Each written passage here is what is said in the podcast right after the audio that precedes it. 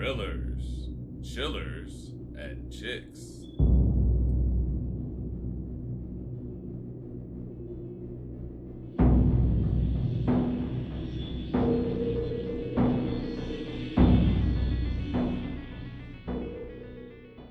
Hello, and welcome back to Thrillers, Chillers, and Chicks. I am your host, Hannah.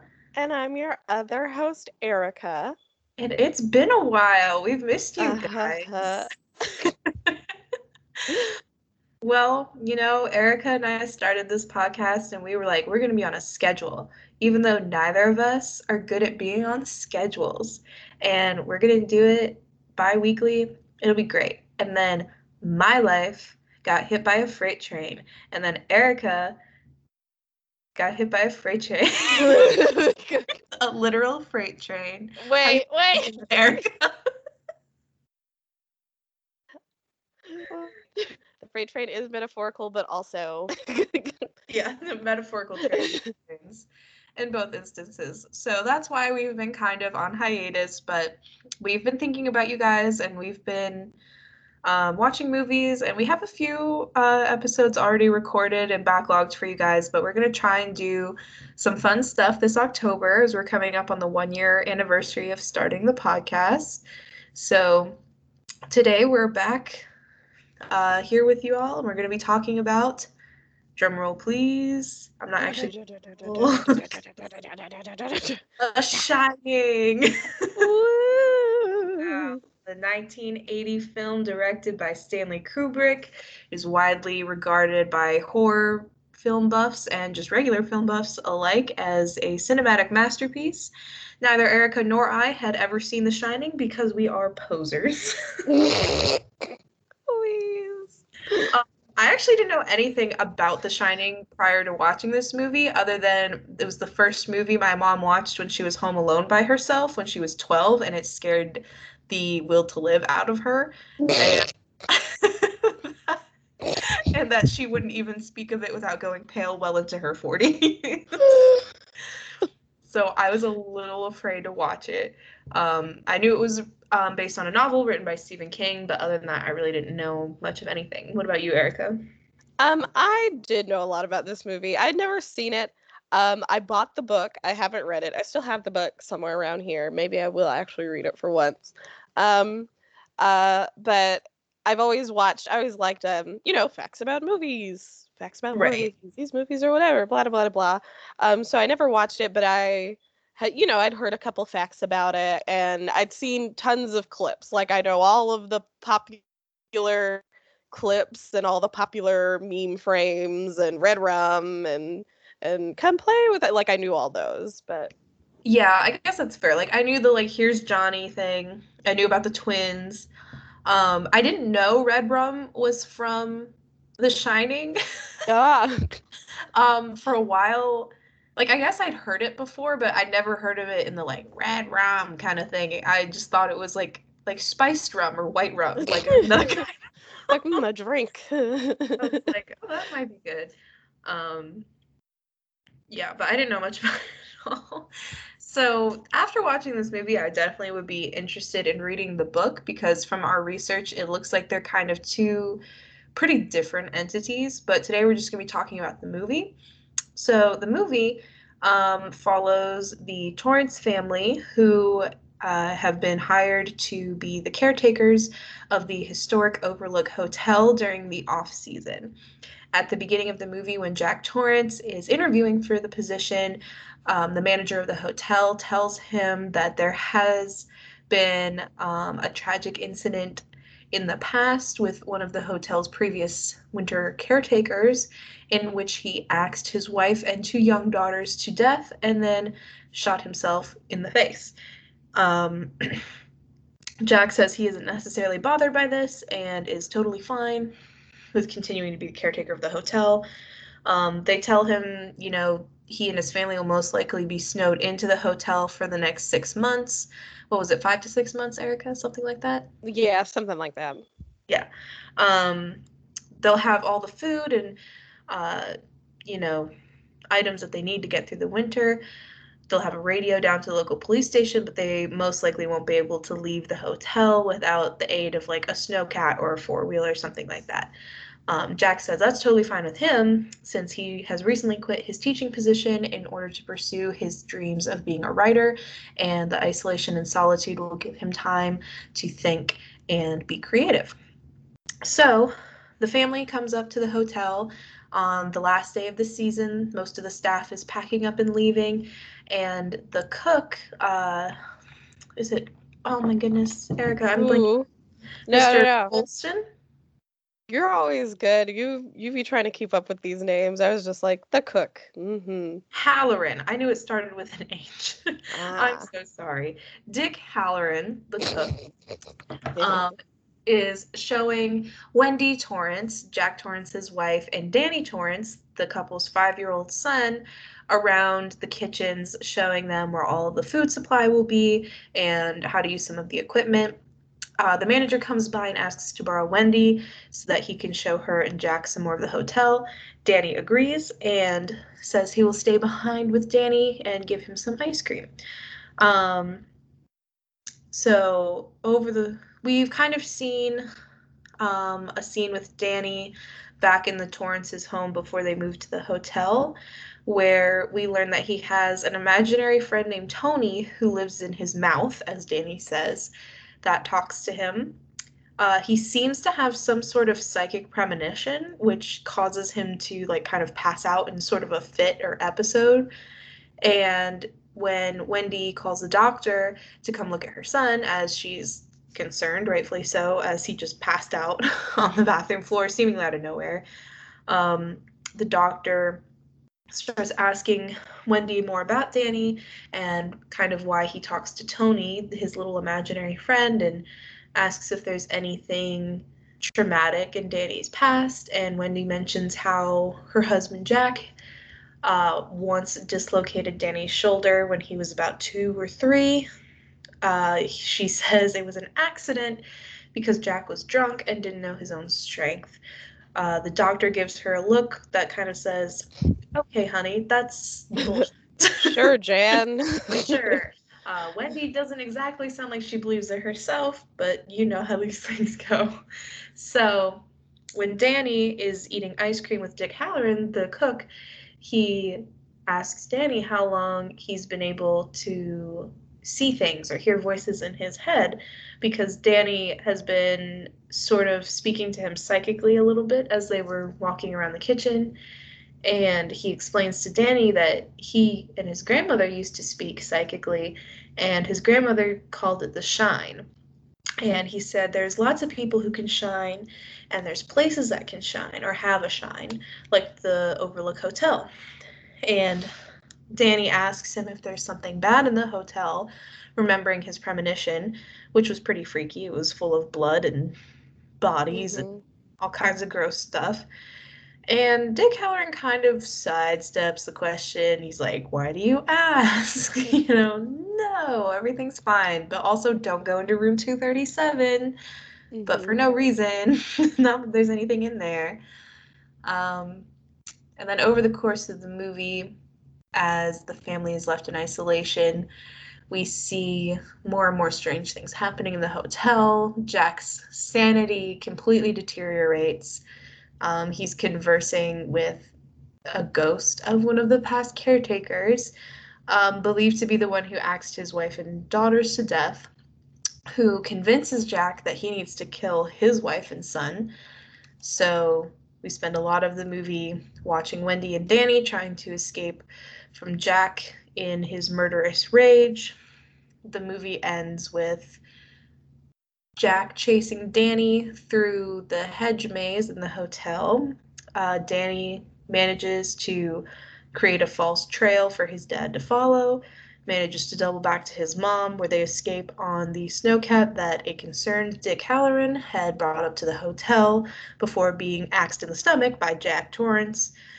Wendy and Danny make it out, and Jack freezes to death in the hedge maze.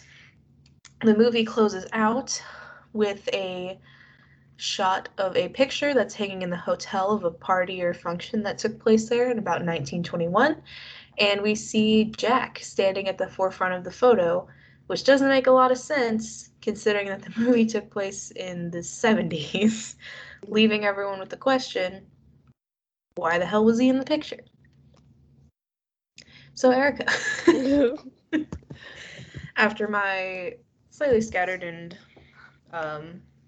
brief recap of The Shining, tell us some of your initial thoughts on the movie.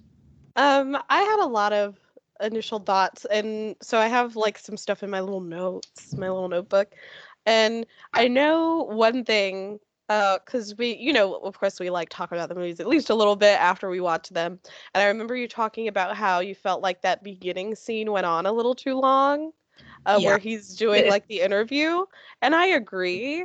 And one thing that I thought that was weird was Jack's face is just very uncomfortable to me in that scene, and the way he's like talking, and because he like the interview guy will talk to him, and then it's like Jack's processing in a weird way, freaky, and I can't tell if that's like Jack Nicholson or if it's his acting. Like I don't know which it is. Yeah, I can't really tell. Even if it is an artistic choice, although I think it's cool if it was on purpose and like very well done, I still do think the scene went on for too long. Like I kind of got the gist of that, you know, after the first few questions, and I just didn't need to stare at them all sitting around per se. But that was one thought, and I just can't tell.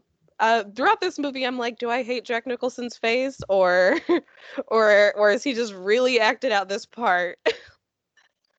I agree. I haven't really seen Jack Nicholson in anything up to this point, and oh boy, I do not like that man's face. He's sure great at making me uncomfortable. Yeah, I've only seen, and I haven't even seen the full movie, I've only seen Jack Nicholson because he is the Joker in one of the old Batman movies, and he looks just as uncomfortable, especially because they have all that makeup on him, and he's definitely like holding this cartoony smile with his already kind of face, his already kind of weird face. So it certainly doesn't add to the Jack Nicholson's face is normal, and he's just making that expression real freaky. Like so I really can't tell. Sorry to Jack Nicholson, but I think sorry Jack Nicholson, if you're listening. He did a great job making me very weirded out. Mm-hmm. But I don't know if that's necessarily what you were going for. So. Yeah. That was like my first thought. And then there's also Danny. One thing that you'll probably see me say over and over again, and that you'll see hints of in all my other notes, is that there are like moments in this film where I think things are done really well or really cool, and I like them. I like how they're used, but unfortunately I didn't think it was good enough to make this movie super great in my eyes. No, I agree. I will say that is one thing Erica and I have agreed on, is we are not big fans of The Shining. Mm-mm. I think it's extremely overhyped. Yeah, and like I like parts of it, and I think there are some really cool things that this movie did, and maybe even pioneered in a sense, but overall I'm like, it just doesn't really do it for me. I'm not getting the same hype, and I think a big part of the hype was probably the time it was released, and maybe the things that they did that were kind of different at the time. Yeah, well, even Stephen King was not really a big fan of this particular adaptation, and we've talked a lot, just us after watching the movie, about how the book seems like it would have been a lot different than the movie. Some of my issues that I had with the movie that may be done differently in the book. I know I personally will be reading it after this, just to compare and contrast. There were a lot of kind of ghosts or spirits that sort of showed up in this movie. We have the twins, which were referenced in the earlier interview scene, obviously, you know, axed to death by their father. But then in room 237, which was kind of alluded to as being some big point of darkness or evil by both Danny and Dick Hallorann earlier in the movie. Danny goes in there, and then we don't really see what happens, except he leaves with bruises on his neck. Looks like he's been choked out by someone. And when Jack goes to investigate the room, he finds a young, beautiful, naked woman who is in the bathtub, and she gets up out of the bathtub to just go and make out with him, prompting the question, is he awake or is he having a wet dream? And then the woman turns into this, is revealed, I guess, to be like this old lady with like rotting sores all over her body. And she starts laughing at Jack, and he runs away from the room, horrified and disgusted. And that's never really explained. The significance of that woman isn't exactly touched on. And then later on in the movie, you know, we have the ghost of the bartender, the ghost of one of the past caretakers, as well as there seems to be like almost like Jack has stepped back in time to this party, which is where he meets the ghost of the past caretaker. There's all these people from the 20s around, like, drinking and having a good time, and it's like he sort of stepped through some barrier. That's not really touched on. And they all seem to know him and be familiar with him, which isn't touched on. And the caretaker at one point tells him, he says, Jack, you know, you've always been here. You've always been a part of the hotel, which I think was a line that connects back to Jack being in the picture from the 1920s. And then at one point when Wendy is fleeing through the hotel, she sees a couple through an open door in one of the rooms wearing one of them is wearing a furry suit and the other one is in a tuxedo, and they're, you know, doing things. I'm sorry, my cat is meowing. He very much wants to be a part of this podcast. He keeps walking over my keyboard. Ferguson, the unofficial editor of Thrillers, Chillers, and Chicks. Get it, Fergie. My goodness.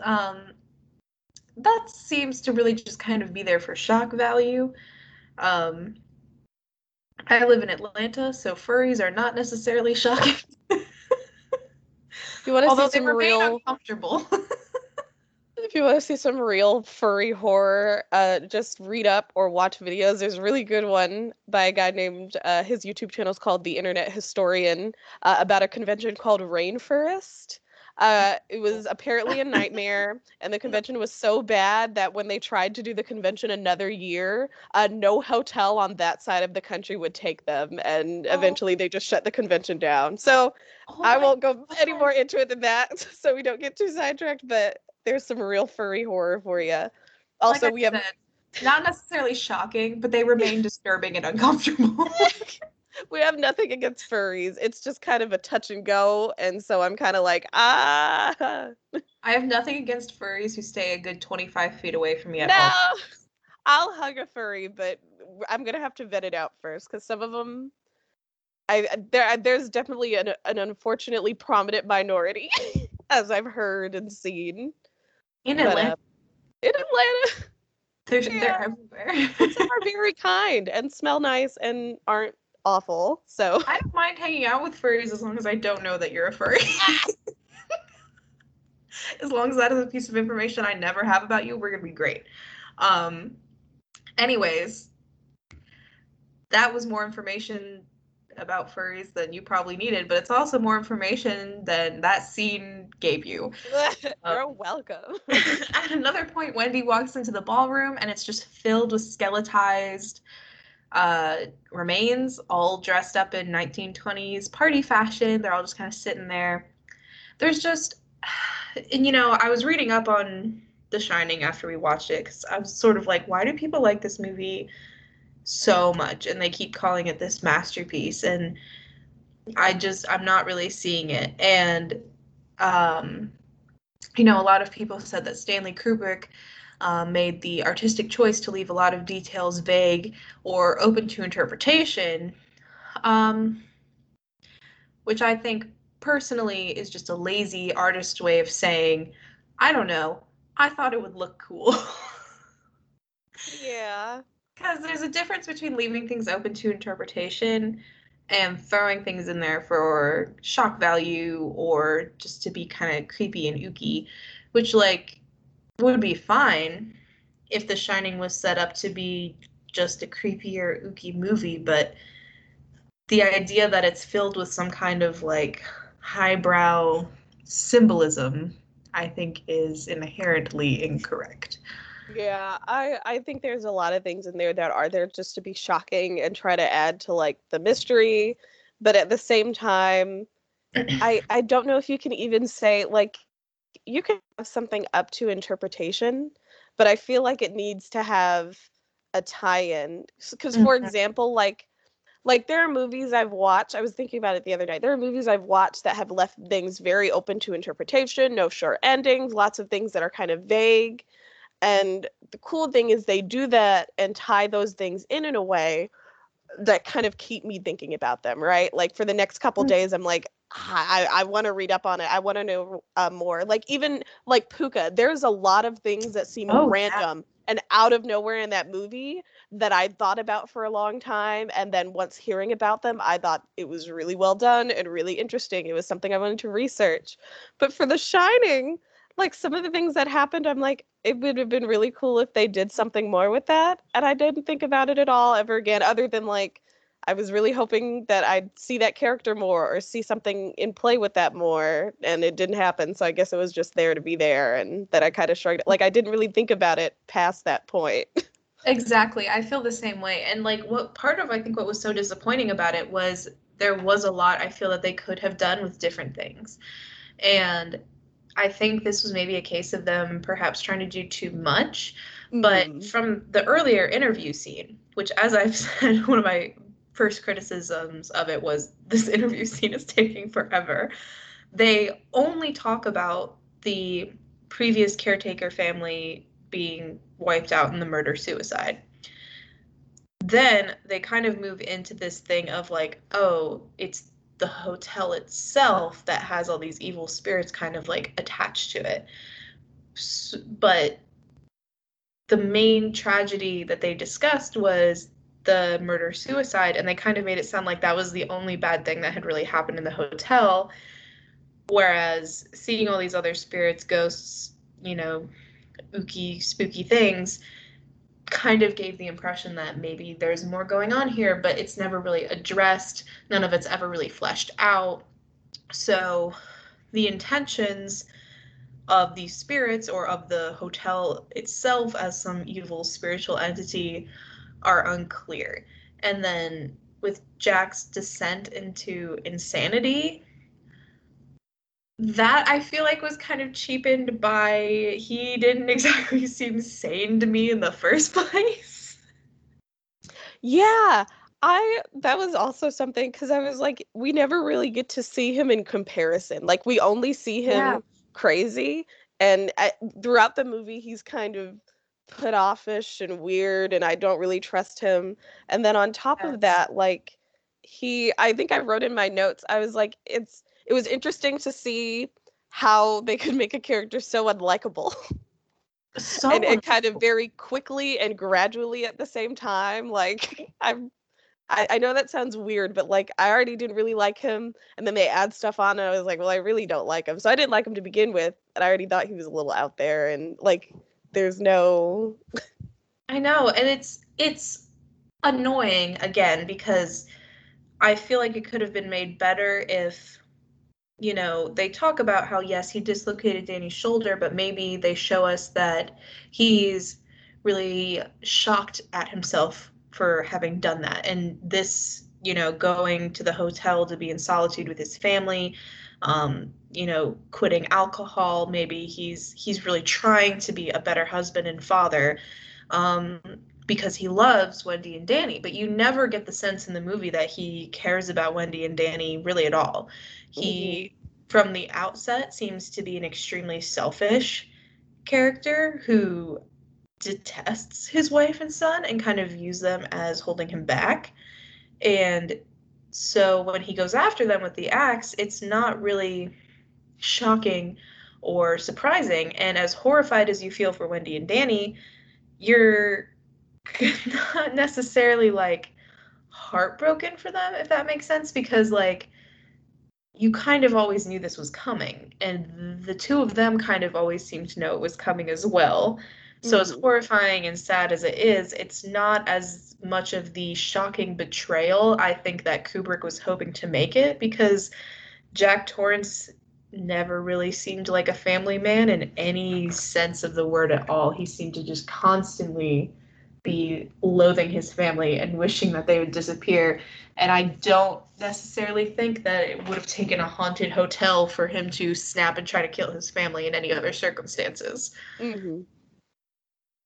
Yeah, it just, and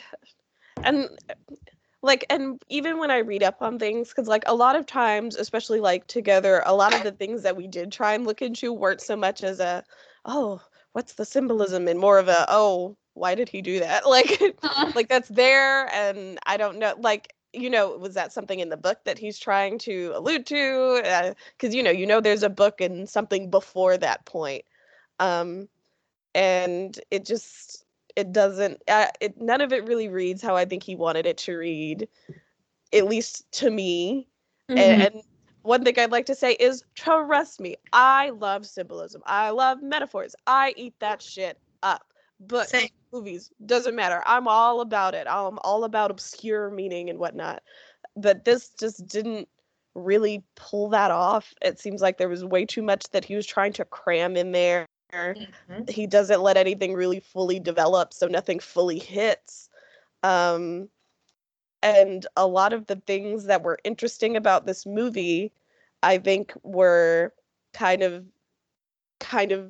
visual decisions, but I feel like they're too few, and they're just not cool enough to make up for what's lacking narratively.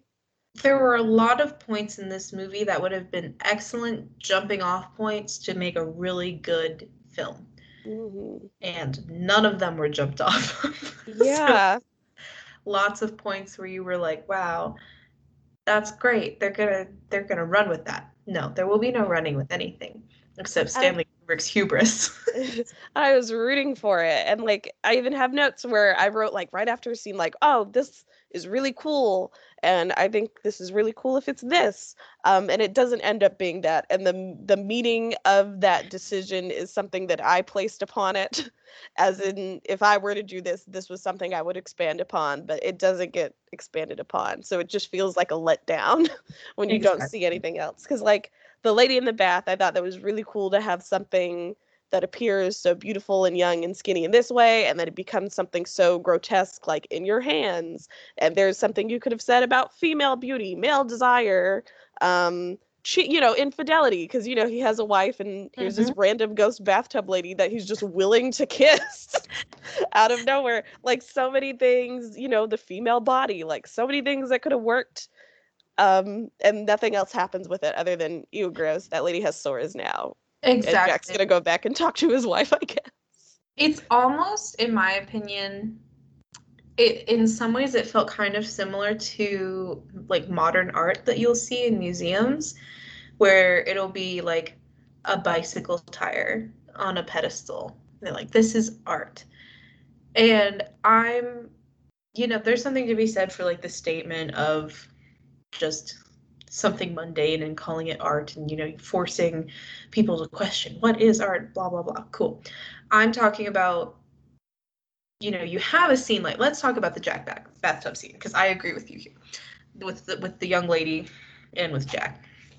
So, like Erica said, so many things could have been done there. But I think in order to attribute any kind of meaning or any kind of symbolism to that scene, it has to tie into the greater storyline somewhere. To just take this thing that has all of this potential and just kind of plop it down in the middle is sort of like having a seed that has the potential to become a tree and just putting it on a concrete slab. And it's not going to do anything. Mm-hmm. You got to plant it in the dirt. Mm-hmm. And even if you want to kind of keep going with that tire thing, part of that art and that being art is in order for that to even be considered art, or for someone to present that at art, they almost have to create some meaning for it.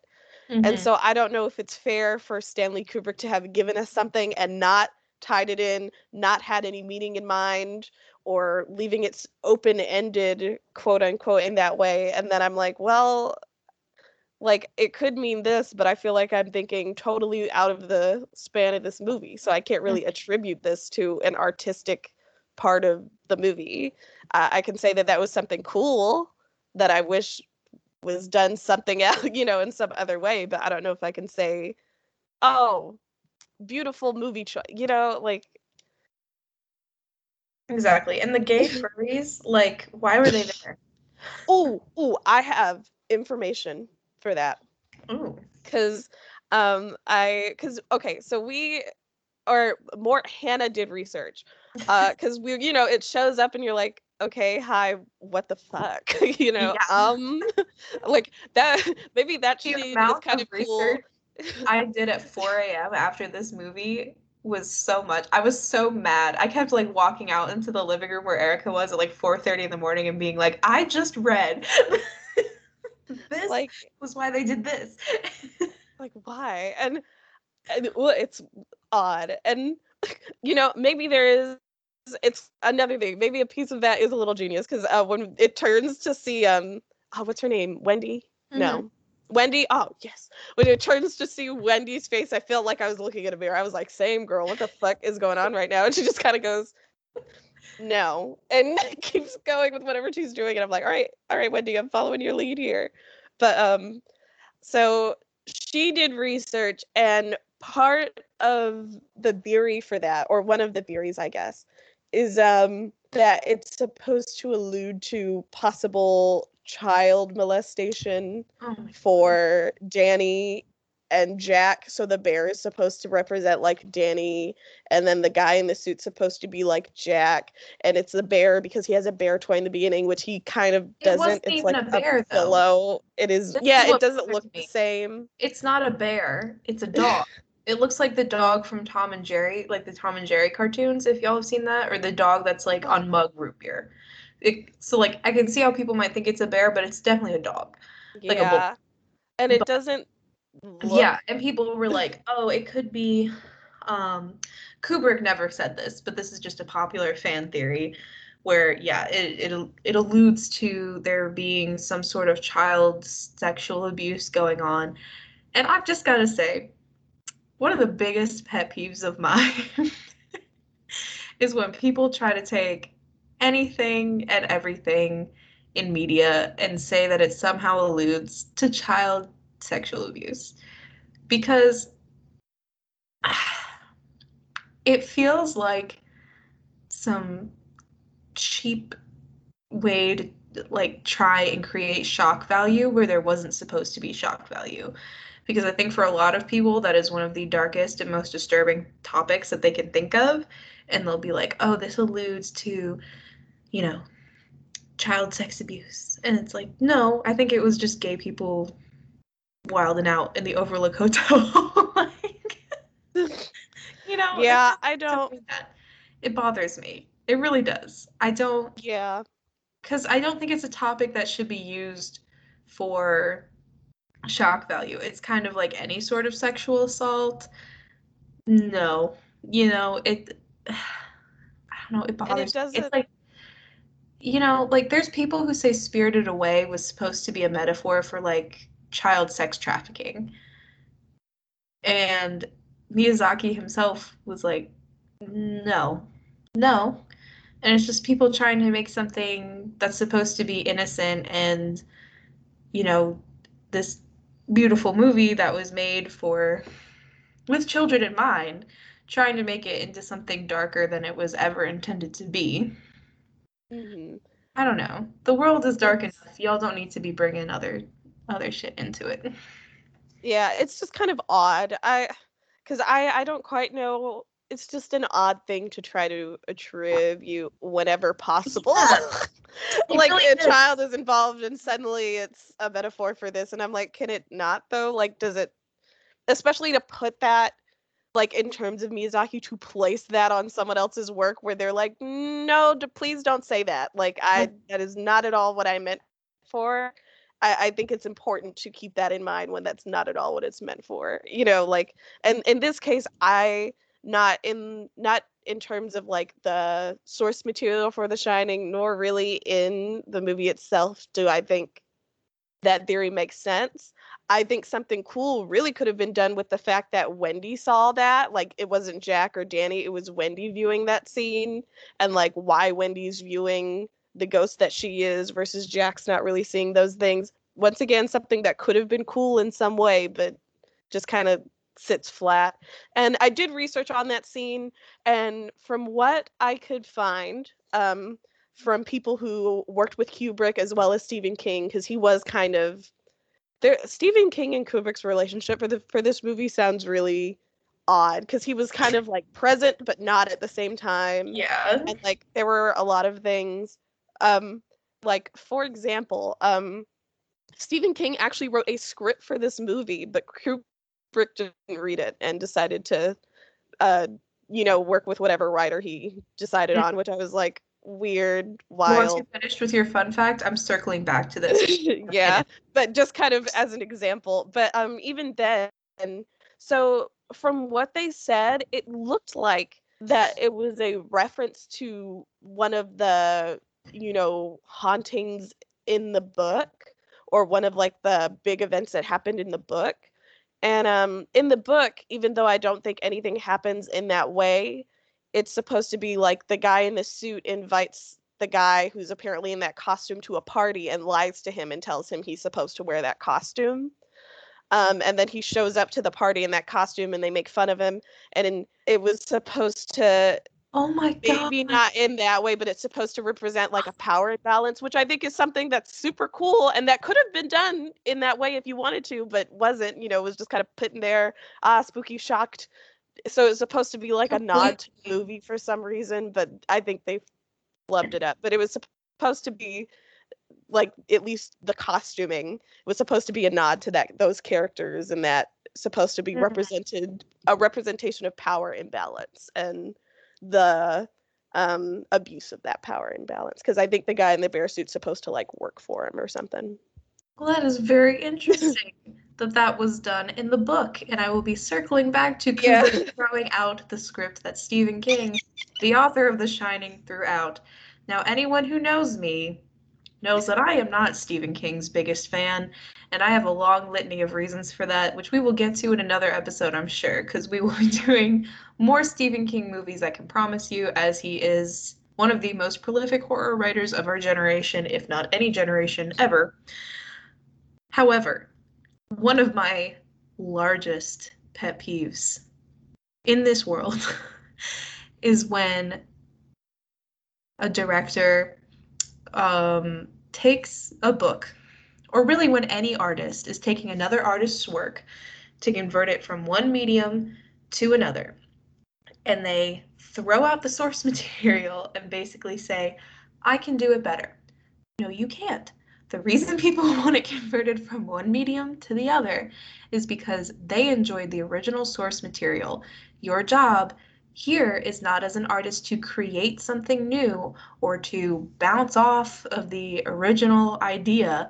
It's to be a caretaker and make a piece of art that is faithful to the original source material and the original idea that the author was trying to convey. Because I think if Kubrick had been more faithful to the book, to what Stephen King had put together, this movie would have made so much more sense, and I think been a lot more artistically satisfying. I think there was a lot of symbolism in the book that Stephen King put there that made sense. And I don't think all of it was explicitly explained to us like plebeians, but I think it was much better done. And it really bothers me. I have beef with directors doing that. Peter Jackson did it with the Hobbit trilogy, to an extent with the Lord of the Rings trilogy as well. Whoever made that first live-action Last Airbender, they definitely did that. I don't know what you're talking about. They never released a movie. Yeah, what am I talking about? That never happened. Yes. It just bothers me because, like, it's, you know, my sibling Claire, who we've had on the podcast before, could go on about this for hours, but it's sort of this idea that the live action movie or TV show is sort of the highest form of media that, like, the highest honor that could be bestowed upon a work of art is being given a live action adaptation, as if this is somehow the pinnacle of art, which is not true. And I think that idea kind of gives these directors and these producers the ego that the ego and, like, the what is the word I'm looking for? The gall? The gall. Thank you. Oh, okay. The gall to change whatever they want because they are higher artists. And, you know, Stephen King, Tolkien, you know, they should all be grateful that they're getting a live action adaptation of anything. And they know better because they work at cinema. But it's not true. Mm-hmm. It drives me insane. Like, animation, you know, the written word, all of this, like, even audio dramas to a large extent, they're amazing forms of art. They're amazing mediums, and I think so much can be said for them. They can accomplish things that live action can't. And while, yes, sometimes it's great to get a live action adaptation of something, I would enjoy them a hell of a lot more if they were faithful to what made me fall in love with this story in the first place. You know what I mean? Mm-hmm. And there are ways that you can do it transformative, but I don't think that transformation can come from you deciding to change things that are already in place. Mm-hmm. I think it would have been a totally different story if Stanley Kubrick had, like, picked a ghost or picked one of the entities, if he had sticked with just the family that got murdered and what happened there, or sticked with the weird furry thing, or stuck with the woman in the bathtub. And I think him trying to put it all together like the book and then change it at the same time couldn't happen in a well way, or a way that gave the source material the justice it deserves. Even though we are a film and movie and TV podcast, we do love books here and other gracious readers, the both of us. I'm also an author, so I very defensive of the written word as well as being an avid reader. Erica's an avid reader. Mm-hmm. And yeah. I love film. Film is a medium I definitely want to work with, and film is something that I'm trying to use to express things or tell stories or whatever. But I never view, if I've absolutely considered using something that's already been written to make a live action work of it.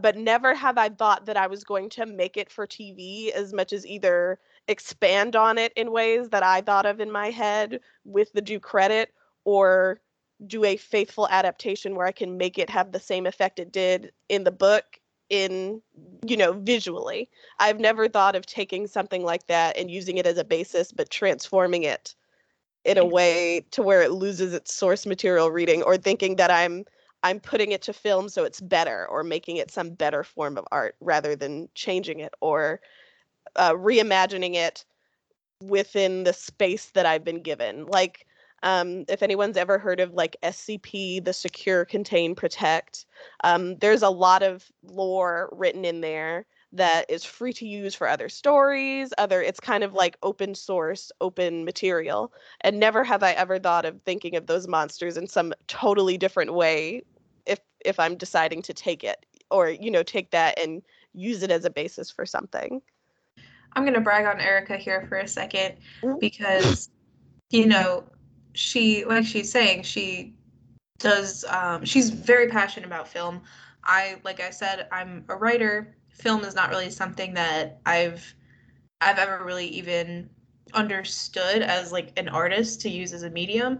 It's not something I think I have a talent for, but Erica is an amazing artist, and I think she has such amazing original ideas, and she, you know, she's one of those, like, amazing artists that I love to work with, because while she has her own wonderful original ideas that I think would make great, like, short films or movies or whatever, she's also so respectful of other artists. And if she were creating an adaptation, like we were talking about, she would be very faithful to, I think, whatever the artist was trying to convey originally, because it's not about Erica's ego, it's about the art. And I think that's what makes her an amazing creator, and I think an amazing filmmaker as well.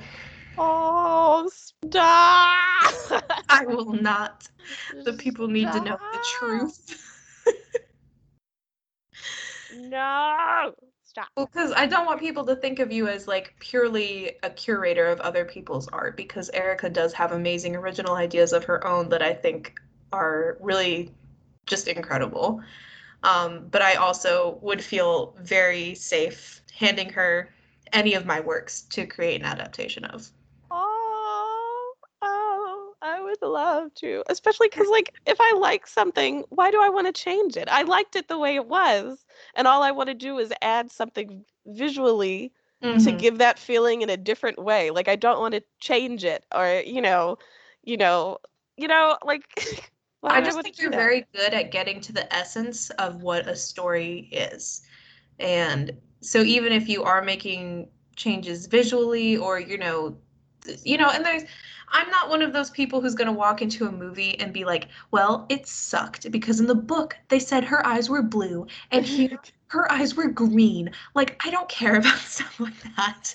It's really just about the message, and that is what you're really good at getting to the heart of. And so things that you might add that don't necessarily translate through the written word, or maybe through animation or something like that, but would look really cool in live action and would add to kind of the messaging that was trying to be conveyed. You're really good at kind of, it's sort of like seasoning, like a chef. You know what to add, and you know when enough is enough. Like, Gordon Ramsay would take a bite of one of Erica's short films and be like, the seasoning, the salt. I would also like to note that I have no short film for anyone to watch right now. Hannah knows because I've told her about all my ideas, and because she herself is an amazing artist, special and continuity and things reading a certain way.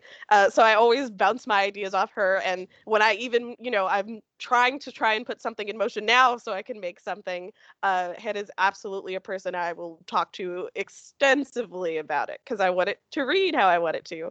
And I have written a couple things, but I wouldn't say that writing and storytelling is my forte as much as I have these visual ideas that I want to try and put somewhere and try and keep and store, because I'm a very visual person. And Hannah is instrumental in making those things something that could be tangible and make sense.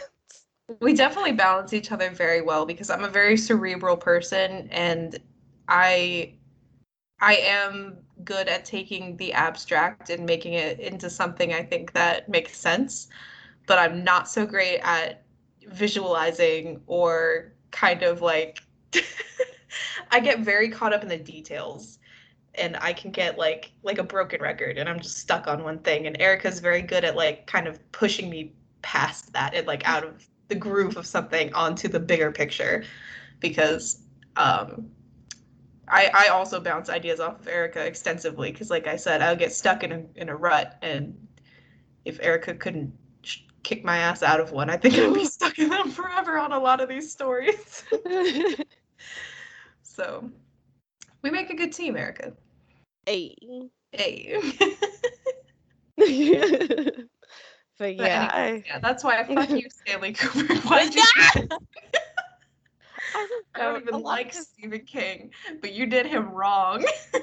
Yeah, and especially, like, I think it's easy for people like, well, Stephen King doesn't like it because he read it, but there are a lot of adaptations that Stephen King really likes. Matter of fact, I was going to mention, because we're definitely going to have to revisit this either once we read, but there's actually apparently like a short episodic series reimagining or redoing of The Shining that Stephen King actually liked and approved of.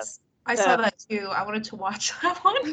So I want to see what that is and what that's about, because he obviously did care and want his work to be transferred in that way, but transferred, you know, translated in a different medium, not kind of rewritten. It was strange. I know. The Shining by Stephen King, not The Shining inspired by Stephen King. You know, bothers me so much. But one thing I will say for Stanley Kubrick, I've ragged on him a lot this episode, but we were reading interviews with Danny Lloyd, the guy who played Danny Torrance, and he said Kubrick was really nice to all the kids and tried to make the set a really fun and lighthearted place for them to be. None of them were told they were starring in a horror film. They weren't allowed to be on set when anything kind of like disturbing or creepy was being filmed, and Kubrick made a big effort to make it like a positive and safe experience for them. So kudos to you on that, Kubrick. I'll give you that. Mm-hmm. And he does do some visual things very, very well. There are things that I really liked. I just don't think they made sense or were very meaningful, and I think it really cheapened how cool they were to see visually, and that they were just there visually. Like, it would have been cool to see that and maybe like a reel, you know, like a Stanley Kubrick reel, but it didn't do it for me because of the movie I'm supposed to be watching, that big picture, and it wasn't there. It's almost like Stanley Kubrick is a cinematic director hired for his amazing attention to visuals and way with visuals, but maybe perhaps not so strong in storytelling. If only there was an author, a prolific, beloved author who had written a book and that he could have translated visually. Too bad Stanley Kubrick had to come up with a story all on his own. It doesn't seem like his thing. Yeah, I just don't, especially like the team. Maybe it's some guy named like Steven. Like, yeah, Steven and Stanley. What a pair they would have made. Yeah, it was just, I was just like, ugh. And you know, you know who did this concept better? And it's gonna pain me to say this a little bit, because I feel like a film bro is gonna jump through my window once I say it. American Horror Story Murder House did this concept better. Yeah, I loved Murder House. That's probably my favorite season of American Horror Story. I'd have to agree with you. I haven't seen a lot of seasons of Horror Story, but Murder House was very well done. It, you know, everything tied together. It was clear that, you know, the house kind of had a spirit of its own while being haunted by lots of other, you know, there are ends that we don't, you know, that don't ever really get tied. Like, we don't necessarily know why a lot of things happen. There were very striking and intense and scary visuals. You know, it was all there. There was a lot of shocking stuff that was there. Lots of like, And it had Jessica Lange. And I love Jessica Lange. Jessica. I want to be her when I am 75. So, Erica. Wait. Oh, I'm sorry. Before we do the rating, I have more fun facts. Oh, yay. Okay. Fun facts. Lots of things I like about this. Or not lots of things I like about this movie, but things that are, there are very interesting things about this movie and its filming. Okay. So I mentioned that Stephen King wrote the script and Kubrick didn't read it because I don't know why. And someone else still wrote the script. I just don't know why. I don't know. Cool thing. So Tony was always supposed to be like a character, but the way Tony is portrayed with the little finger and that different voice was actually all improvised by Danny, like the actor who played Danny, which I thought is adorable. He's very talented. He was really good in this movie all the way through. And he's also adorable. I want to pinch his little cheeks. He was so cute. Okay, so while we were watching the movie, you know how I told you that I felt really, really bad for whatever intern had to write all those pages of all work, no play makes Jack a dull boy? Yes. I had learned that it was actually Kubrick's secretary who wrote that, and she wrote over 500 pages of that. Not only that, but she also wrote it in other languages for, like, international releases for the movie. Homegirl was putting in the work. I hope she got paid a lot. I think she deserves some something for that. She better have gotten an amazing bonus that year. An amazing bonus. The elevator scene, which is honestly one of my... I love looking at it. It is such a cool scene, but I can't attribute it to anything meaningful narratively. Like, it's just, every time I saw it, I was like, wow, that's really cool. I wonder how they did that, and thought nothing more of it. It didn't really freak me out. It was just like, oh. But the elevator scene actually took a full year to film. They actually got it in 3 takes, but it is all practical. So they had to fill the elevator with blood, and they had to do the scene, and then every time they did it, it took about 9 days to clean, and then they had to refill the elevators full of blood and make sure everything was back so they could do it all again. So it ended up taking up to a year, which I thought was cool. I love practical effects, so I was like, it was so good. That was definitely one of the most visually, like, amazing things that the movie did. Mm-hmm. Apparently, this movie was very, very stressful on many of the actors. For one, the dude who plays the cook, Mr. Scatman, and I looked it up. He is not the Scatman from the infamous song / meme. His parents just named him Scatman for some reason. But when he's, like, in his bedroom and it zooms in on his face because he's, like, kind of shining and thinking and, you know, starts to get concerned, and I think he's picking up some vibes from Danny. They actually filmed that scene several times, just of it zooming in on his face, and it took so long, and it just got so the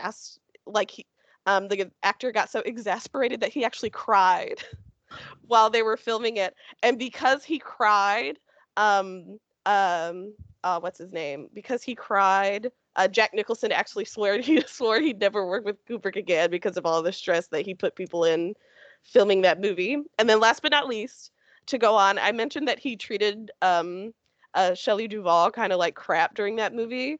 I think she actually had to get some therapy after the fact, it sounds like. But she lost hair during filming because it was so stressful. And that scene I took you about, the infamous scene where people often talk about her, you know, being so stressed out in so many takes, is a scene where she has the baseball bat and she's talking to Jack on the stairs, and, you know, she's like, go away, don't come near me. Okay. They took that scene 127 times. It took 127 takes. It actually has a Guinness Book World Record for the most amount of takes for a scene.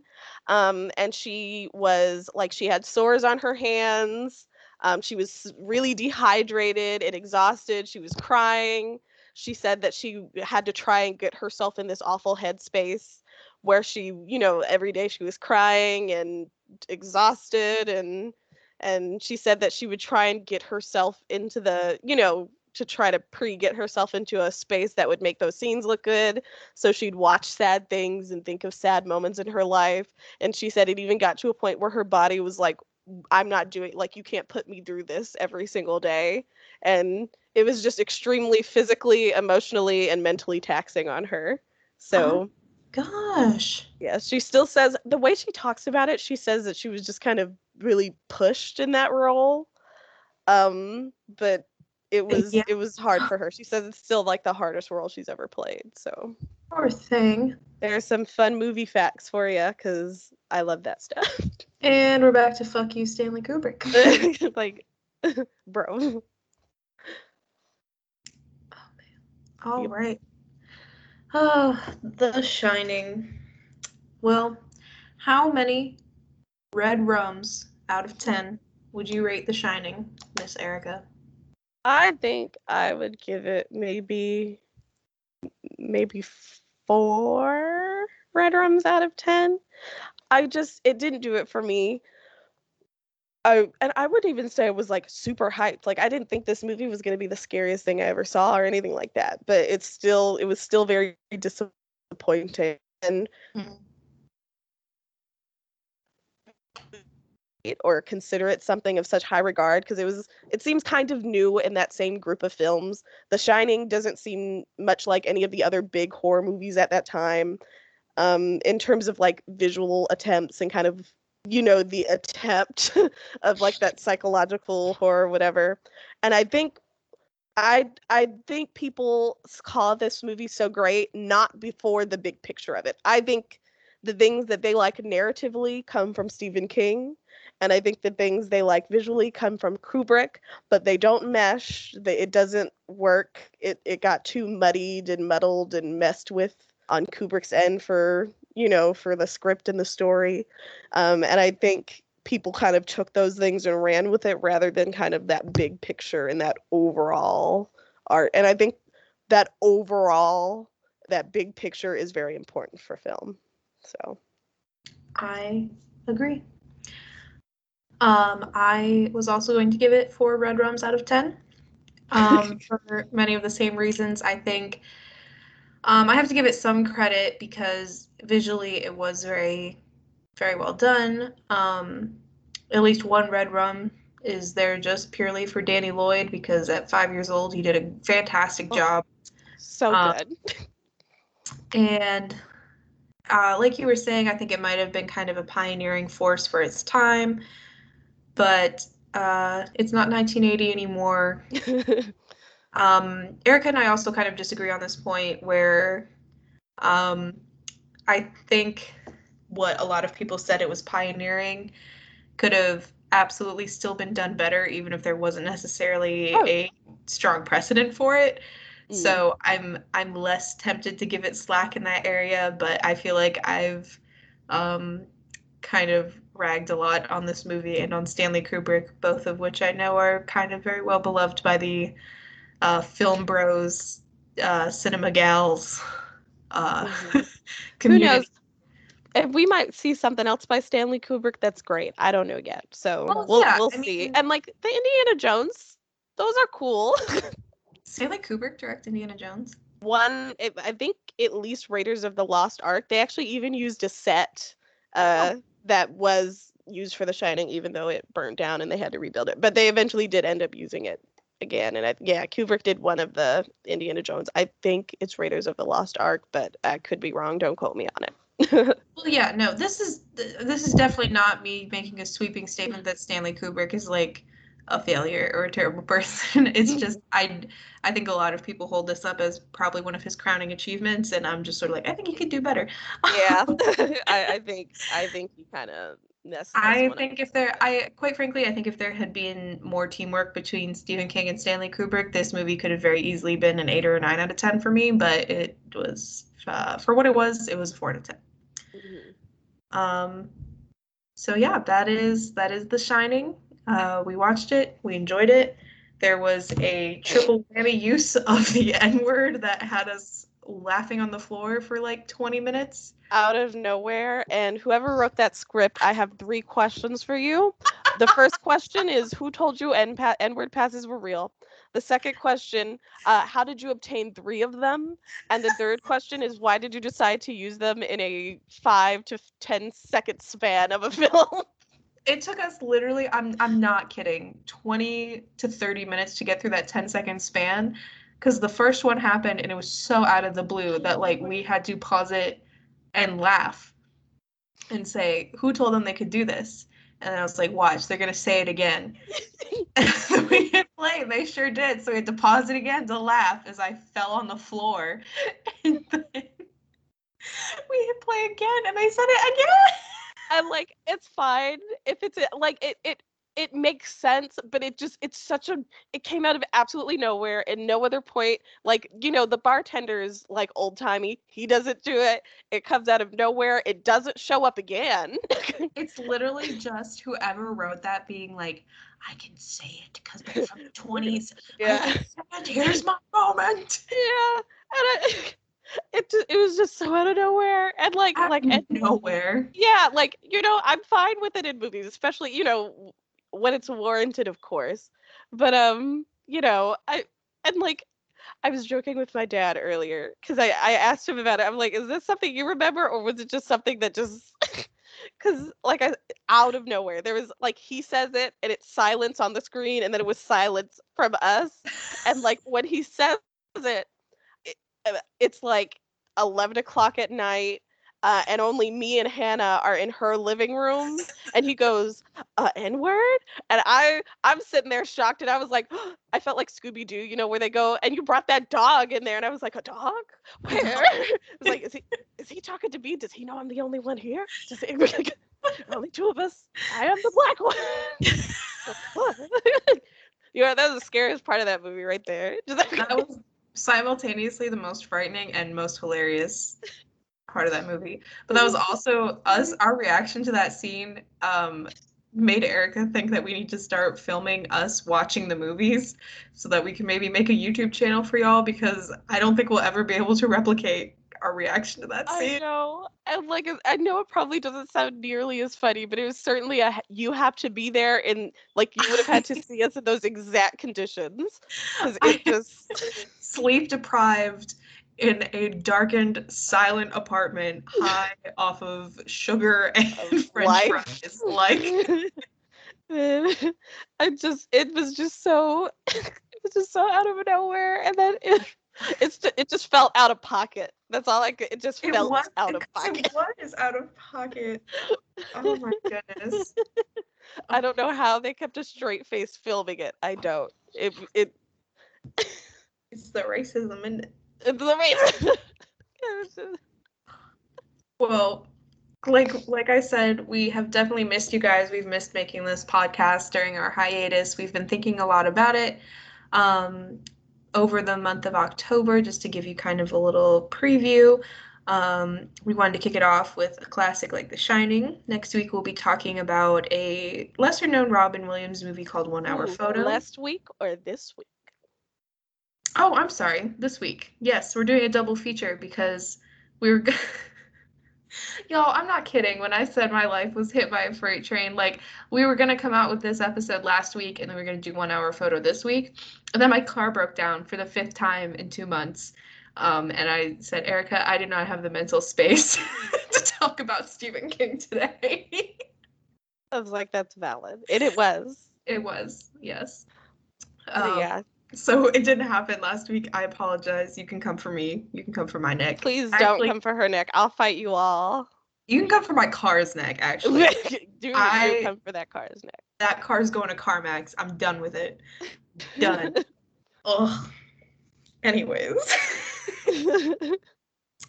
So this week we're giving y'all a double feature. Yeah. And we will also be releasing our 1 hour photo episode. Next week, we are going to talk about Sleepaway Camp. And I'm so excited. I think we're going to throw in a bonus episode as well, talking about Halloween. And then the week after that, we will be discussing Carrie, another Stephen King classic. And on Halloween weekend, we will be rounding out the month and our 1 year anniversary with The Exorcist. Yes, very excited. So we're very hyped. We love Halloween. We love the season. We love this podcast, and we missed y'all. Mm-hmm. So, where can they find us on the interwebs? Oh my goodness. Well, you can find us on Twitter at Thrillers, Chillers, and Chicks, or on TikTok. I believe also at Thrillers, Chillers, and Chicks, unless I am mistaken. I think it's Thrill Chill Chicks. You're so right. Okay, guys, on TikTok, we are Thrill Chill Chicks, and on Twitter, we are actually at and Chillers, but I believe if you search for Thrillers, Chillers, and Chicks on TikTok or Twitter, you'll find us. Mm-hmm. And we're talking about other things we can do, especially because, like, I feel like there's a lot of fun things we could do with you guys for maybe like a Patreon in the future, or and you know, like Instagram's still there, and you know, we're figuring it out. So, but that's where you can find us and talk to us and ask us questions for now. Yes, feel free to give us a shout. We love to hear from y'all. Mm-hmm. But anyways, we'll see you in the next episode, and until then, stay spooky. Stay spooky. Woo.